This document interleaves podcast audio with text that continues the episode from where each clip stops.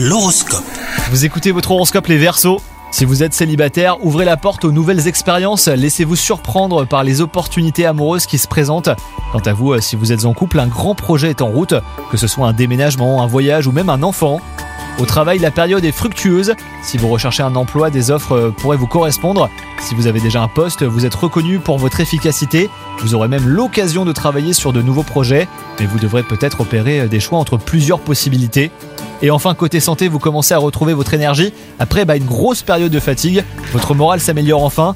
Veillez à ne pas trop tirer sur la corde afin de maintenir hein, cette phase positive. Votre tenue se fera plaisir à votre entourage et votre bonne humeur sera communicative. Bonne journée à vous